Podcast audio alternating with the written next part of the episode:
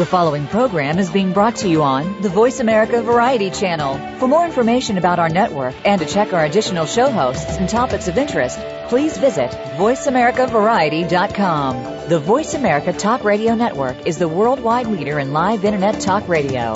Visit VoiceAmerica.com. The views and ideas expressed on the following program are strictly those of the host or guests and do not necessarily reflect the views and ideas held by the Voice America Talk Radio Network, its staff, and management.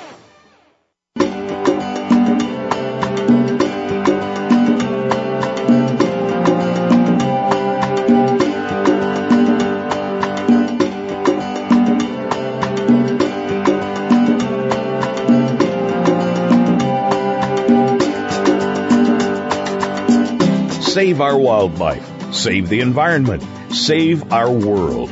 It all starts with a little knowledge. Welcome to Our Wild World with Ellie Weiss. There is so much that's being done and can be done with help from specialists and marginalized community groups to you.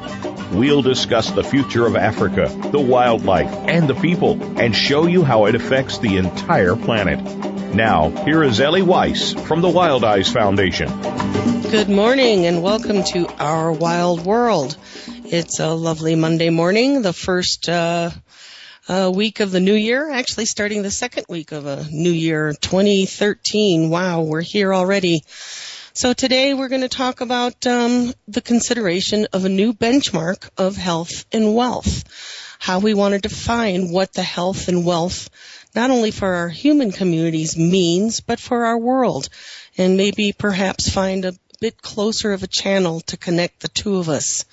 As the rise in demand for our natural resources continues to pressure our ability to provide for our increased human population, what will happen to our protected areas? Where will the wildlife go? We have severely affected our oceans, our land use, and our wildlife, our refuge, public lands, and seas. Uh, as people increase and our development increases across the globe, we watch our wild populations decrease. I think that has a lot to do with how we're defining our health and wealth of our planet. Our dependence upon fossil fuels and traditional energy models is crashing headlong into our conservation and health model. Oil spills, the Arctic pipeline, and our our lack of p- political will uh, toward protection of our biodiversity versus the ever increasing need to find alternative fuels for an ever increasing population. As we increase the use of our uh, and find alternative energies, hydroelectric, wind, uh, solar, the need to seriously understand the impacts of these uh, changes on the the resultant changes on our landscapes. They are having an effect. So no matter which way we decide to go at this point, with all the challenges we're facing, I think we need to redefine where our priorities are and uh, instead of wealth being the dollar bills in your pocket and health being how full you are of um, goods and services, that we make we switch that around. That wealth is the goods and services and the health of our planet, and that in turn makes us healthy and wealthy. We've severely affected our common goods, the, both the human and the wildlife sanctuaries, the refuges, our refuges, our public lands and seas. Our combined land and water use affects not only our wildlife, but the air, land, weather, climate, food security, and safety for us all. Not just us people, but all the wildlife and other biota we share this planet with. Another way to measure our world's health and wealth is through looking at poverty and disease. Uh, poverty and disease are inextricably linked to the health and wealth of communities, whether it's here in the West or in an emerging world. In Africa, as an emerging global commerce, an increased demand for the resources of land, water, and development, in addition to imports of consumables of the West, which consumes further resources, is affecting many of our last remain, remaining large landscape and migratory wildlife populations. Lions, elephants, wildebeest, inching them ever onward or out altogether, out of our planet. Uh, not just in Africa. Look at our, uh, our need and our quest for oil. Uh, what happened on our offshore oiling rigs, the big oil spills, the whether it's uh, Exxon Valdez or the BP oil spill. Uh, look what's happening in the Arctic Wildlife Refuge and the demand for the pipeline up there.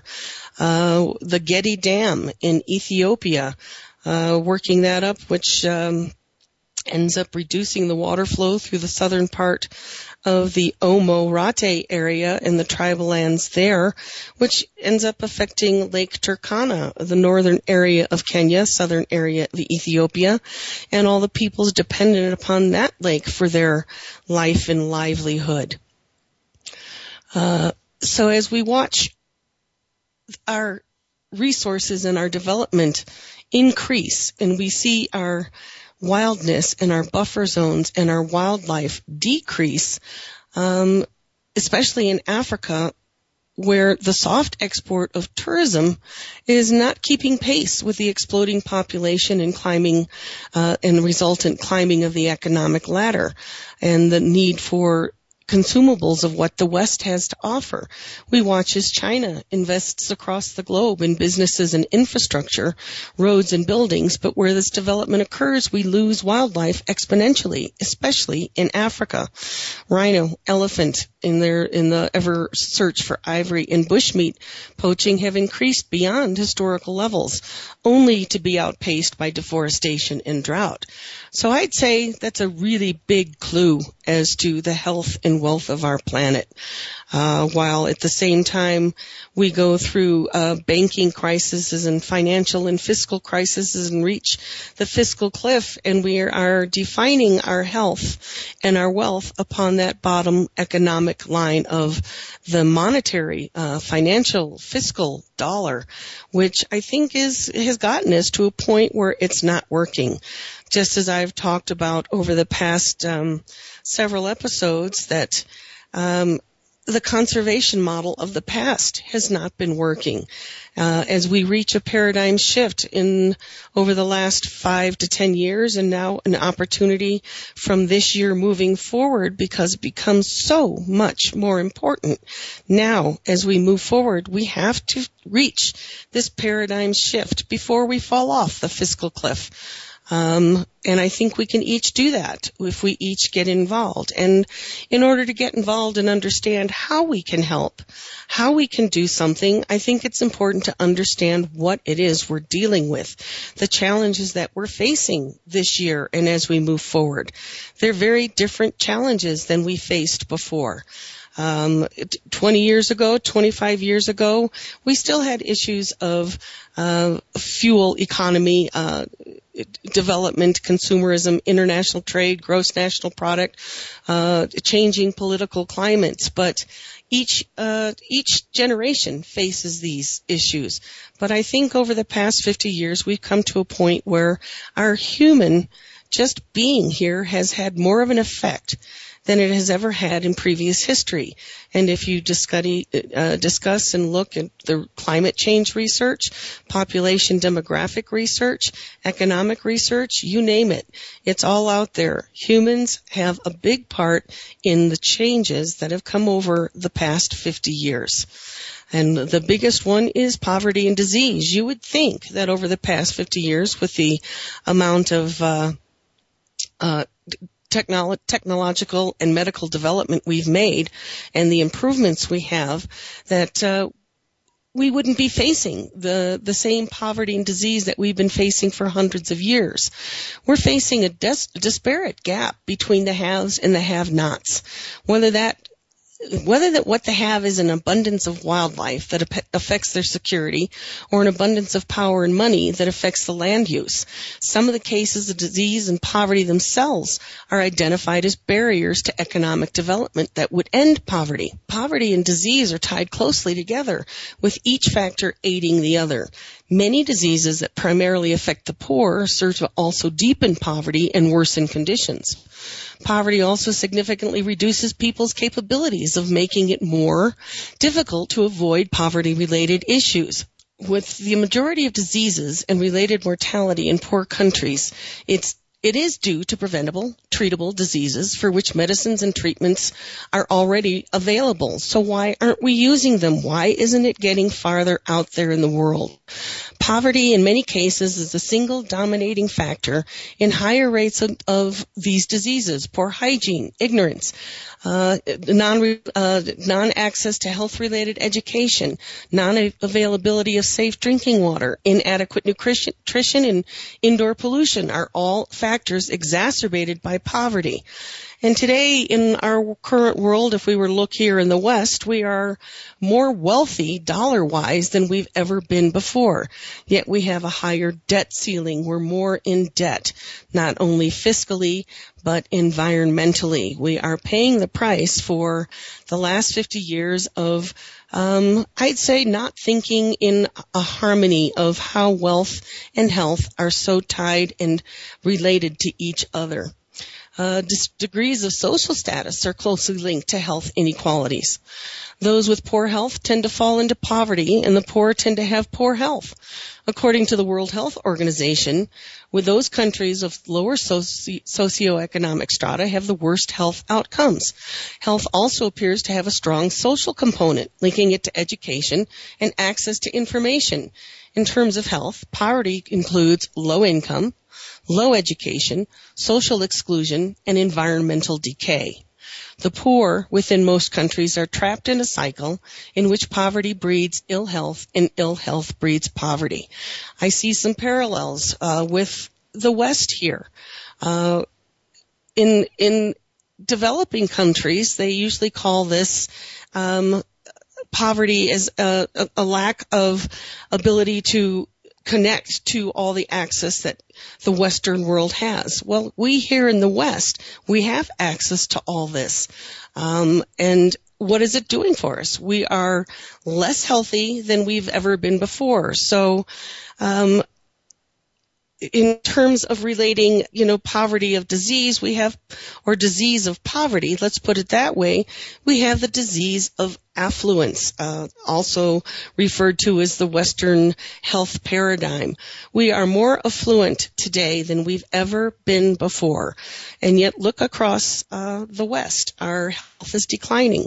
We have uh, higher incidence of diabetes, higher in- incidence of uh, heart heart uh, problems, uh, long, while at the same time we have a, a, major increase in the decline of poverty and longevity increases and lifestyle changes, but we're still um, not at a benchmark of what we would call health. In fact, uh, the Millennium Development Goals and the UNEP have stated that health is the number one uh, point that needs to be addressed. So why aren't we healthy here in the West?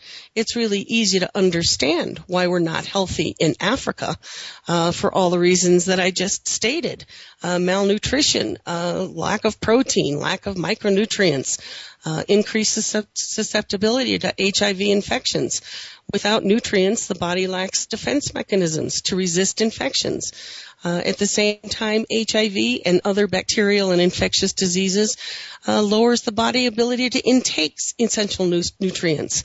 So when we tie all this together, our health, what's happening here in the West, the loss of our health here in the West, the loss of our biodiversity as we create an increased development uh, corridor, leaving less and less wild corridors, and also the increase in development in Africa, but while maintaining the same uh, disparate increase in wealth and uh, health. So my question is what is going wrong?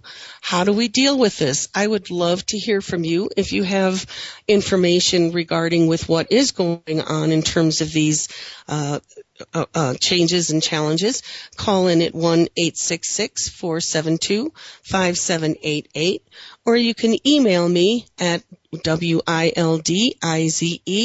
at wildeyes.org. I'd love to have a conversation with you and to hear your thoughts and perhaps your solutions. Who's got the good ideas out there that we can implement throughout our family, the, the, the neighborhood community, the larger community, the city, the state, the federal government, the world. Look at it that way. It, it's all small movements start with a good idea, and that good idea has a uh, a good chance of spreading. And today, with our technology, things go around the world so fast. Um, you could say the same thing about disease. The disease travels around the world real fast. I live in a small community, and uh, every tourist season, which winter high season, we have people coming from all over the world to come enjoy the beauty of an area that is um, mostly a wilderness area with a tiny town plopped down smack dab in the middle of it. Um, but with them, they bring uh, not only an infusion of dollars, so that help, helps our economic wealth of this community, but they bring an infusion of bacteria. I have a tendency to call it the mass humanity flu. I think we're all facing that more and more these days. Our um, bacterial and flu and cold viruses are getting more virulent um, as we centralize a lot of our processes, centralize our communication, centralize our travel and our uh, transportation. We mingle a lot more. Uh, we mingle with each other. We are in contact with each other more and more.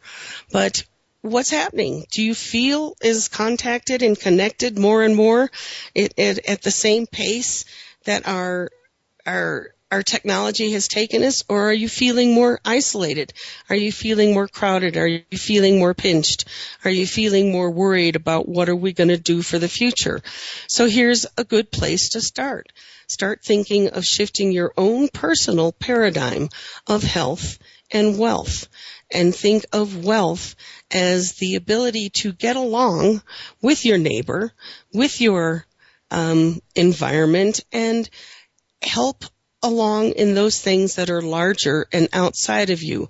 Doing good feels good. So when we can do some good, whether it's within our community or with something that we feel connected to, then we are making a difference and I'd love for you to connect with Wild Eyes Foundation and check out our website at www.wildeyes.org and find out some of the uh, projects and work that we're working on to help change this paradigm, to help shift this paradigm to a new definition of health and wealth it's working. In a lot of places it's working. I am continually heartened by what happens in Africa where I see such um, poverty, such disease, uh, such a lack of what we have over here in so many ways. Uh, what I do see is a distinct and deep felt connection to the world uh, and to the earth, to the land. I think here we have lost that connection to the land. We depend on the land. We enjoy recreating in the land, but I think we've lost that connection that this really is what we uh, need to survive. So as we move forward from 2013 on into uh, the future, let's think about our health and our wealth. And we'll get back to you right after the break. I'd like you to call in at 1-866-472-5788 or send me an email at W-I-L-D-I-Z-E at wildize.org.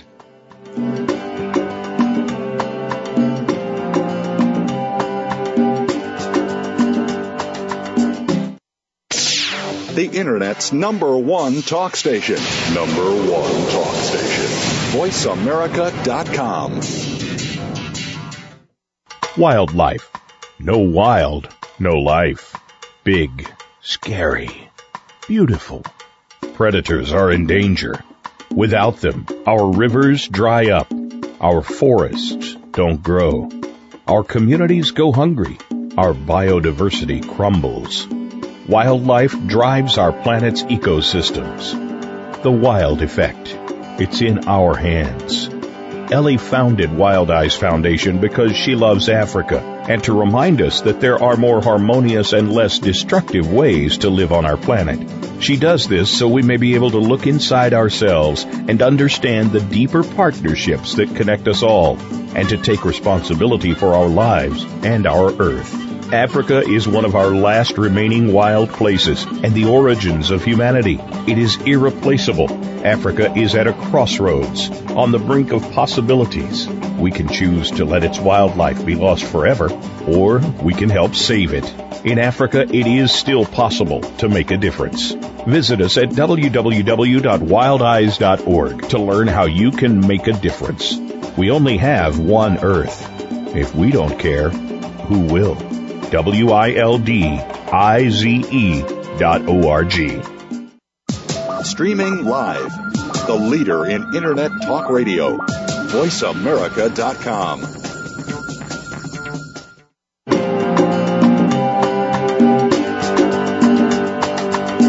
You're listening to Ellie Weiss and Our Wild World. We want to hear from you. Call into the program at 1 866 472 5788. That's 1 866 472 5788. If you'd rather send us an email, please send it to wildeyes at wildeyes.org. That's W I L D I Z E at W I L D I Z E dot O R G. Now, back to our wild world. Hi there, and we're talking about a new paradigm, a shift in what we consider the health and wealth of our community, not just our individual community, but our global community.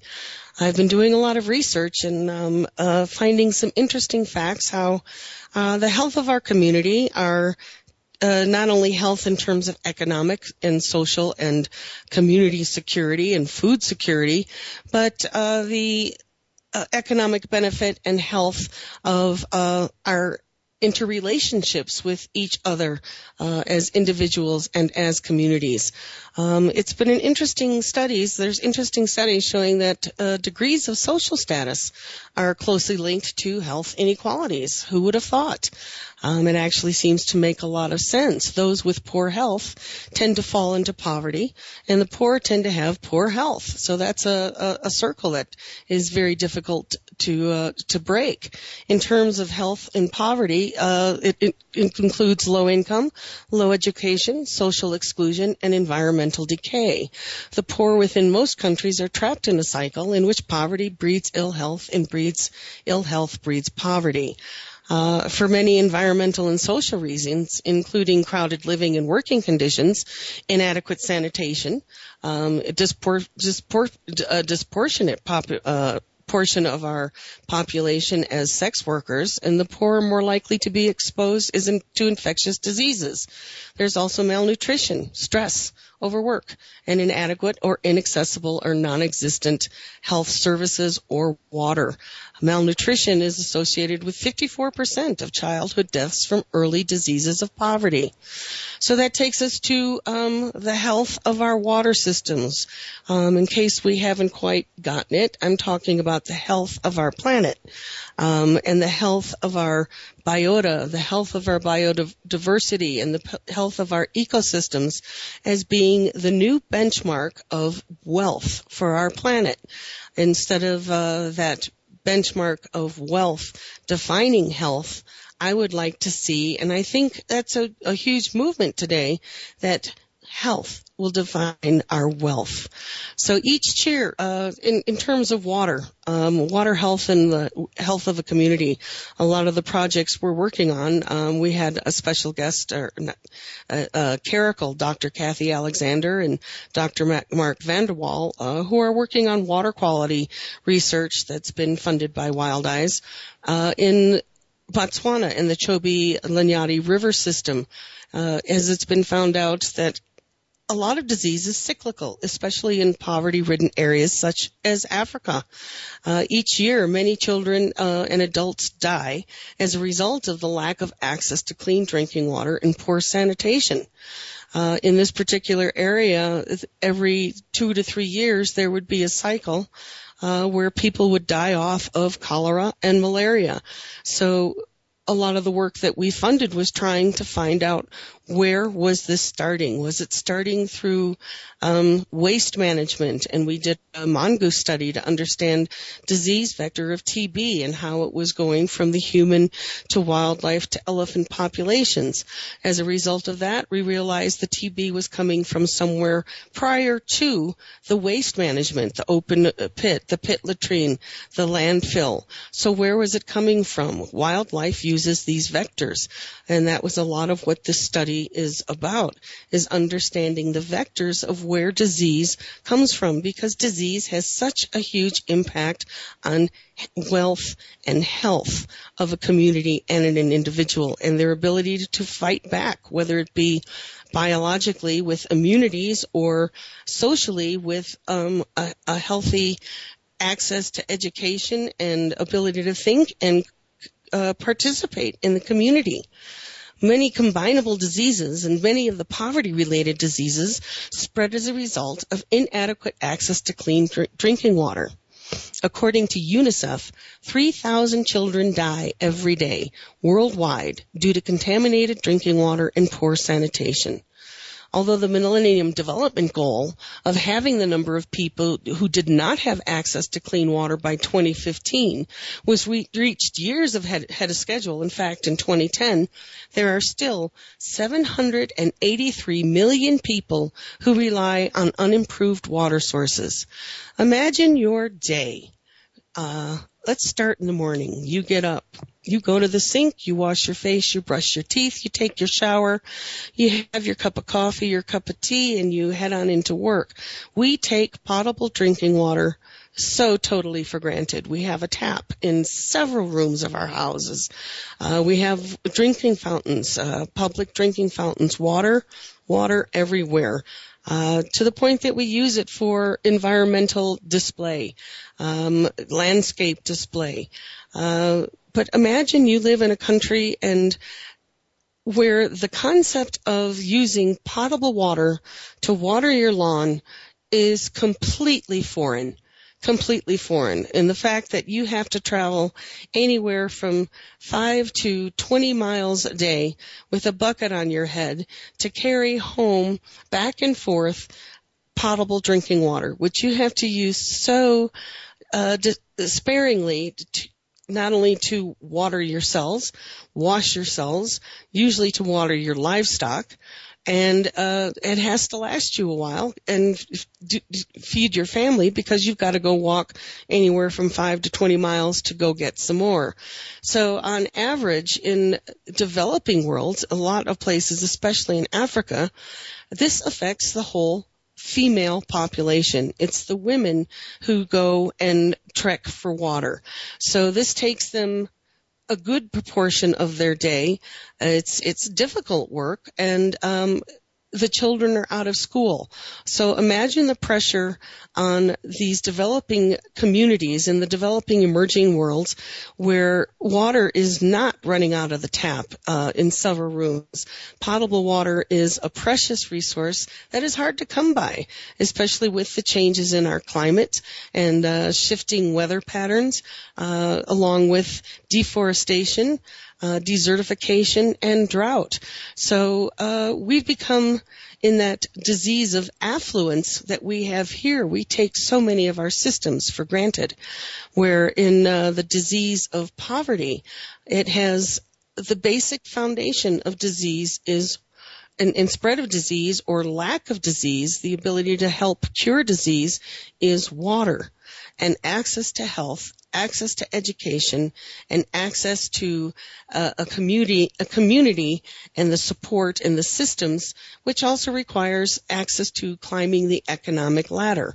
So it's all tied together. Our, the health of our world, the health of our our planet, the health of our human community, Western and developing emerging world alike. Um, there's there's a shift that needs to happen. It's just take a look at it. I mean, put the the West on one side and put Africa on the other, and make a list and start ticking it down. Uh, water, health, economic security, food security, community, education. Uh, you name it. Uh, who has the haves and the have-nots? And now on the other side of the column, put down wildlife, elephants, lions, wildebeest, um, let's go further abroad. The kob migration, uh, gorillas, um, every megafauna that you can think of, and even the meso- mesocarnivores, the predators, and even the biota that you can think of on the African continent. Balance it off with what we have here and what we've lost and uh, what we don't have to lose if we just start reconsidering how we want to find our health and our wealth. So I'd look uh, really like to hear from uh, you guys or get a cre- uh, conversation going through some of the discuss. Excuse me, my mouth is dry. Through some of our discussion groups, you can call in at one eight six six four seven two five seven eight eight or you can email me at wild at wildeyes.org.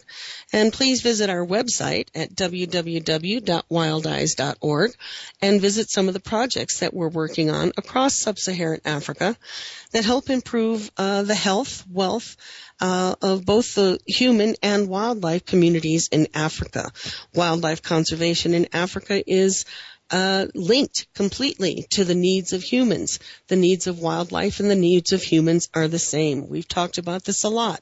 S- security, space, the ability to do what you need to do in terms of wildlife, be, get food, move, and in terms of people to live without uh, the conflict of of interacting with wildlife so that they can have their lifeway and lifestyle also maintained, whether it be livestock or hunter gatherer. But we, our world has changed so much in the last 50 to 100 years that the systems that we're using to uh, define and therefore create an agenda to protect and uh, conserve and provide sustainability as we move forward as a global population, they have to change the model isn't working. Um, as much as we would like to see that uh, things have improved with the billions of dollars of aid that gets dropped on Africa. It hasn't.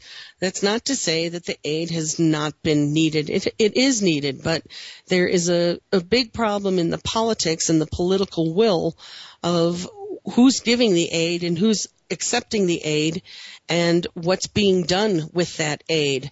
Um, I'm not going to get into a political discourse on that right now. Um, you're more than welcome to bring that up in a discussion group, either on our blog at our website or um, LinkedIn discussion groups or iRadio blog or even email me.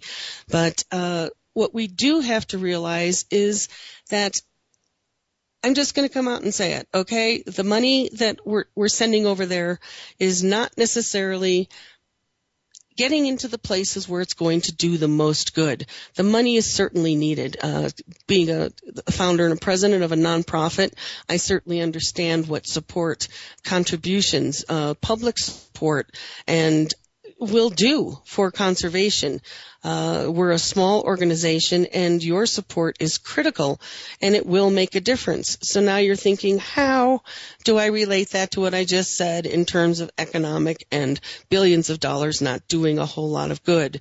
Um, so it all depends on where it goes, how it's used, who's responsible for it, who's accountable for it, and who's uh, benefiting from it. So there's a really, really good book out there called um, Dead Aid, D-E-A-D AID by Dambisa Moyo.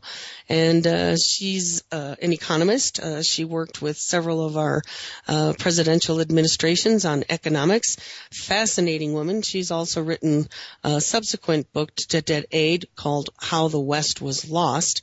And she brings forth some very, very interesting concepts which definitely put the world into a bit of a tizzy when it came out because her basic suggestion is to turn off the faucet of aid.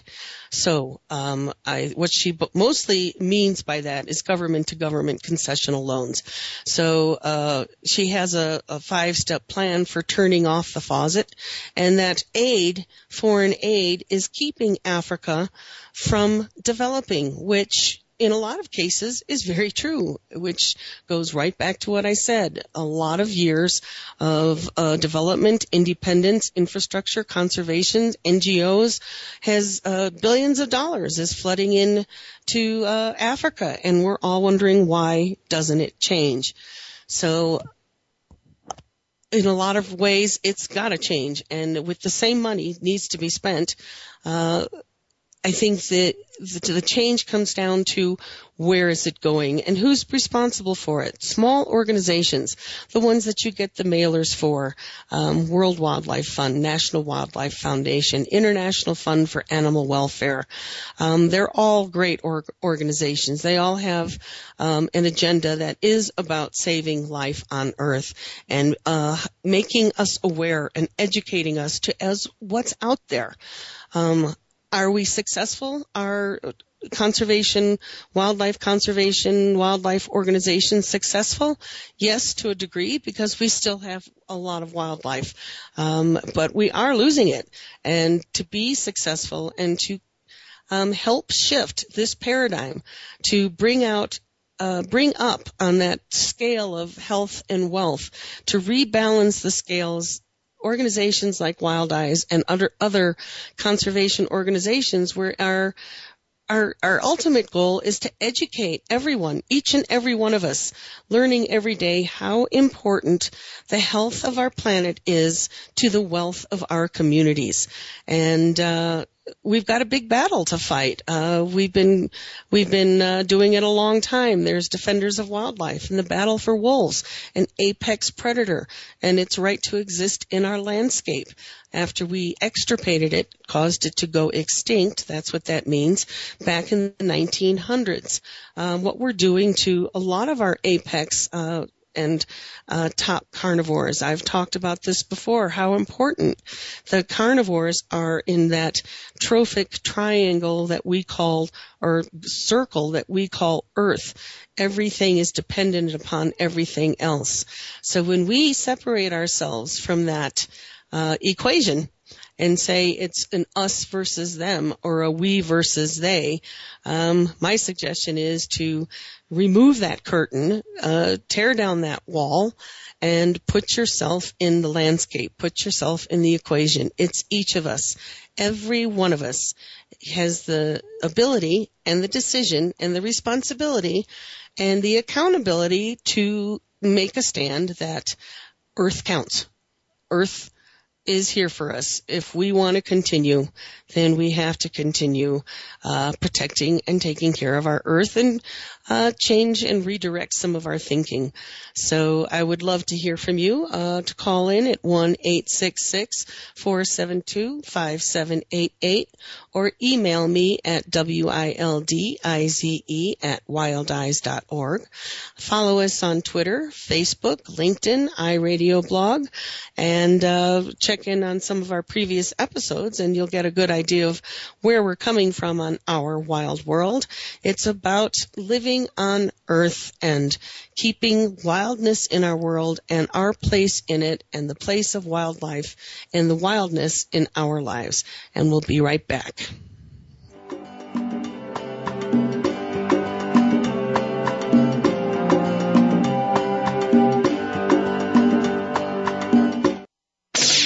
the Internet's number one talk station. Number one talk station. VoiceAmerica.com. Wildlife. No wild, no life. Big, scary, beautiful. Predators are in danger. Without them, our rivers dry up. Our forests don't grow. Our communities go hungry. Our biodiversity crumbles. Wildlife drives our planet's ecosystems. The wild effect. It's in our hands. Ellie founded Wild Eyes Foundation because she loves Africa and to remind us that there are more harmonious and less destructive ways to live on our planet. She does this so we may be able to look inside ourselves and understand the deeper partnerships that connect us all and to take responsibility for our lives and our earth. Africa is one of our last remaining wild places and the origins of humanity. It is irreplaceable. Africa is at a crossroads, on the brink of possibilities. We can choose to let its wildlife be lost forever, or we can help save it. In Africa, it is still possible to make a difference. Visit us at www.wildeyes.org to learn how you can make a difference. We only have one Earth. If we don't care, who will?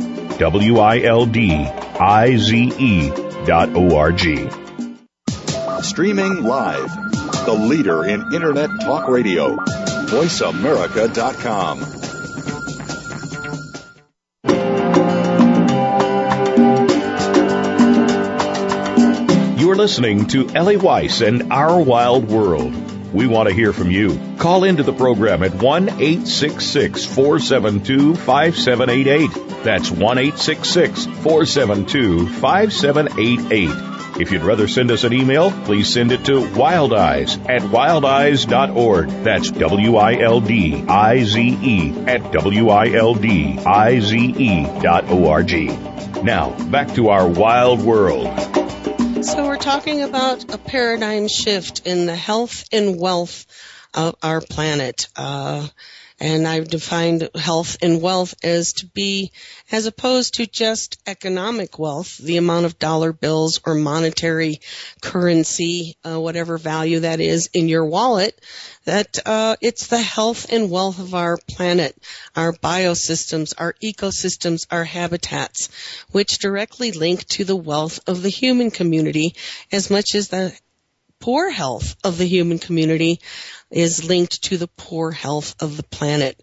Uh, we were talking about poverty and disease in Africa and how that has a uh, a definite means of continuing to keep it where it's at rather than improving it and how a lot of foreign aid is not necessarily helping Africa climb out of this cycle of poverty and disease. Uh, that's a political conversation that I'd be willing to have uh, through a, a, discussion group. There's not enough time, or uh, I won't get into that here. But the point is, is that the ill health of the human community has an effect on the poor health of our uh, wild world, and our the health of our wild world has an effect on us. And we seem to be in a downward spiral. Uh, take a look at the news. Read. Uh, uh peruse the net. Uh, we're getting more natural disasters, which are definitely linked to climate change, which is definitely linked to the impact we have had on our ecological and environmental systems over the past 50 to 100 years. That doesn't mean climate change is a direct result of of man's uh, humankind's activities, but a large part of it is being uh, speeded up. The cycles are being speeded up due to our increases on specific systems. So climate change is, climate is always changing. It's never static. It's the rate of change which is the critical factor uh, when you're considering temperature in, uh, global temperature increases or decreases uh, by factors uh, of 10 or when you consider a one degree increase in the global temperature, what that does. So it's, it's not just about the human co- component, but what I'm talking about is the human component is something we can do something about. And that changes the health and wealth and the baseline of uh, what we define as the paradigm of how we want to move forward. What's health? What's wealth and how are they tied together? Have we seen in the West to um, have what we call a disease of affluence, um, as opposed to the diseases you find in Africa, which everyone can name off: poverty, malnutrition, uh, cholera, malaria, TB, HIV, uh, you name it, uh, a whole host of them. So, what are the diseases of the affluent? Uh, examples are um, they're typically non-communicable diseases, such as co- versus communicable d- diseases, as I mentioned before. Um, and it, it, seems to be mostly dealing with physical health conditions for which personal lifestyles and societal conditions are associated with economic development. Um, that seems to increase the risk, risk factors for type 2 diabetes, asthma, coronary heart disease, cerebrovascular disease, peripheral vascular disease, obesity, hypertension, cancer, alcoholism, gout, and depression. Uh, th- that's huge these days. We find here in the West with our affluence and what we would typically define as a healthy and wealthy community, that being our health based on our economic affluence. But look what's happened to the health of our planet and the health of our human communities. It's decreased tremendously. So it shows a direct link between the health of our environment and the health of our human communities and the health of our uh, wildlife communities and our wild spaces.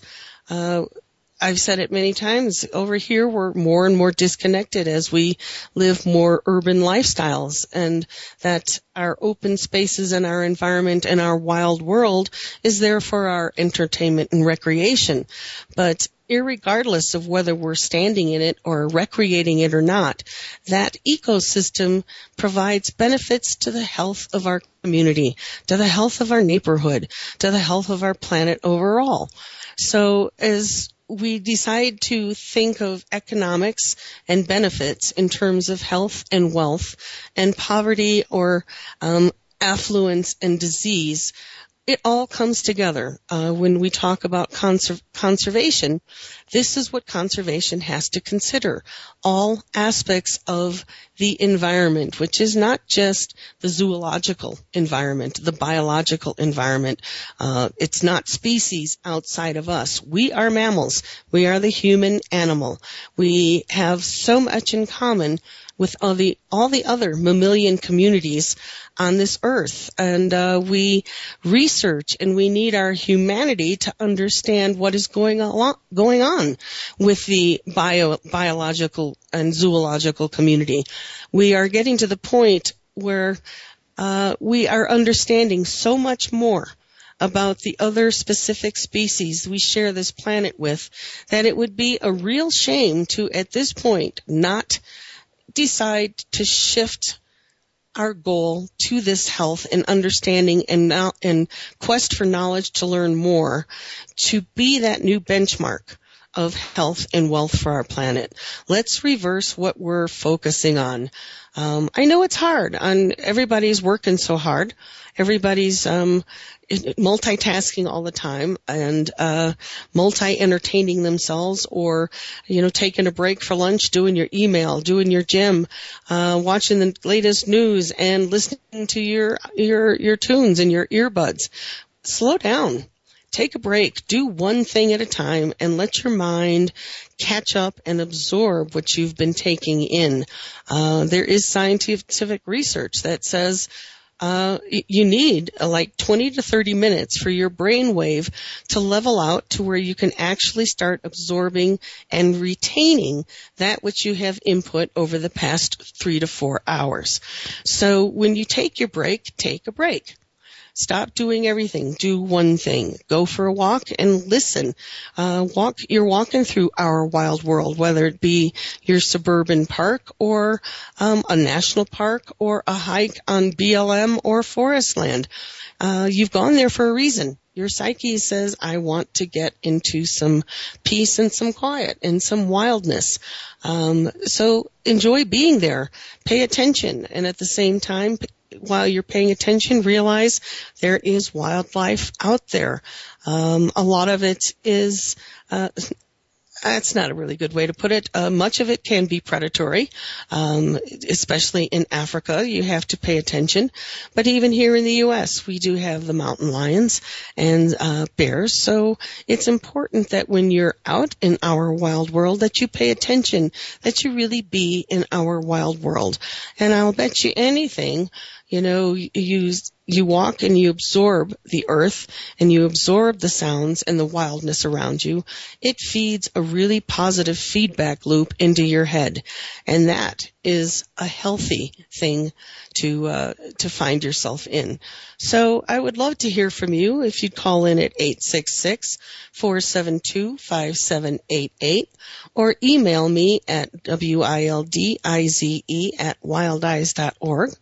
Join in our discussion groups, uh, Facebook, Twitter, uh, LinkedIn, and iRadio blog, and check out our website, www.wildeyes.org, and learn about some of the projects that we're working on that are geared toward reorienting and redirecting the definition and the paradigm of health and wealth to one that includes and puts uh, earthly planetary biosystem health on equal footing with the health of the human community.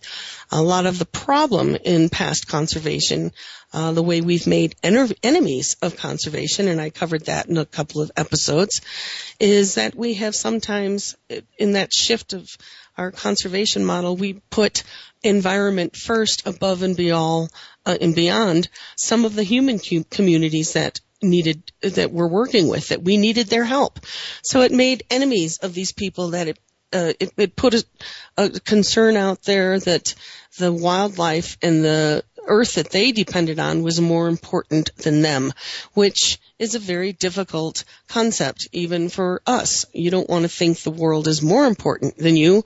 Um, you want to have equal footing with the with the same concept so that when the health of the planet is being taken consideration it also includes your health because it is linked together so uh, in terms of enemies of conservation and a shift in conservation models we realize through a lot of research and our technological ability that we have gained over the past 50 years that human communities have always had an impact on the wildlife communities uh, in some sort of soft management or even uh, out out and out manipulation. Native American communities, Africans, the Aboriginals, they've all been here a lot longer, uh, the original first peoples than our current Western um, uh, species that we are today. Um, so in, in terms of where we want to go from where we are today, we need to rethink where we are. We need to rethink what is health and what is wealth and tie that directly on an equal footing with that which we share and we depend upon this planet Earth for our necessities, not only for our, our resources of water, air, uh, food and security, but those psychological uh, resources, the aesthetics that also make us human, the joy in our open spaces, the joy in listening to a songbird. All of these things have value. Uh, it's what we talked about a little bit last week. Who pays for wildlife? What is the value of wildlife? We've carried a thread of that. It's not only an economic value and a resource planetary value, it's also an aesthetic value. It's it's important to our psyche. We all live here together. Uh, we've grown up uh, through the eons next to these wildlife. They have survived and evolved uh, and adapted to their uh, environments as much as we have. So who are we, this one species on the planet, to decide the fate across the board of everything else on Earth? I think we have a choice and we can decide the, that we will be a part of this uh, evolution as opposed to the extinction of everything that is going on. So diseases of affluence are almost as bad as diseases of poverty. Both of them interfere with the health and the wealth uh, and the benchmark of how we define uh, how we want to move forward. What is health and what is wealth? Uh, I'd say what we in the West are missing a, a, lot in terms of what's going on in Africa is this is this connection, this physical connection with the earth. We in the West uh, don't exercise as much as we used to. Uh, through our development and our urbanization, we spend a lot of time in offices that don't require physical labor. Our parking ourselves in front of the TV. Um, our diet has changed to higher fat, higher sugar, uh, more meat and dairy as opposed to plant-based diets. diets. Uh, all these are just the opposite in Africa. Uh, it is through the Western shift in the outspread and globalization uh, and desire to westernize that the emerging worlds are starting to deal with the same issues we are in, in, in facing these new modern contemporary diseases. They're non-communicable, but they are a disease of society. They are a disease of culture. They are a disease of how we have decided to, um, conduct ourselves on this planet. So we have the ability to change that, to redefine that, make our political systems and our community will follow this new paradigm, this new shift, the will of the people, the, the for the common good, and uh, change the political will work toward that and change, if nothing else, your personal will and get involved and take action and try something different that puts reorients and redirects the paradigm of health and wealth to one that includes our wild world and all the other living beings that we share this planet with and each other. So uh, I'd love to hear from you to continue this, this discussion. Check out our website at www.wildeyes.org to learn more about what we're working on. You can email me at w-i-l-d-i-z-e at wildeyes.org and we'll talk to you again next week on Our Wild World. Thank you again for joining us this week. Be sure to tune in next Monday at 11 a.m. Eastern Time, 8 a.m. Pacific Time for another edition of Our Wild World with your host, Ellie Weiss, on the Voice America Variety Channel. Think about living with wildlife during the coming week and what you can do right now.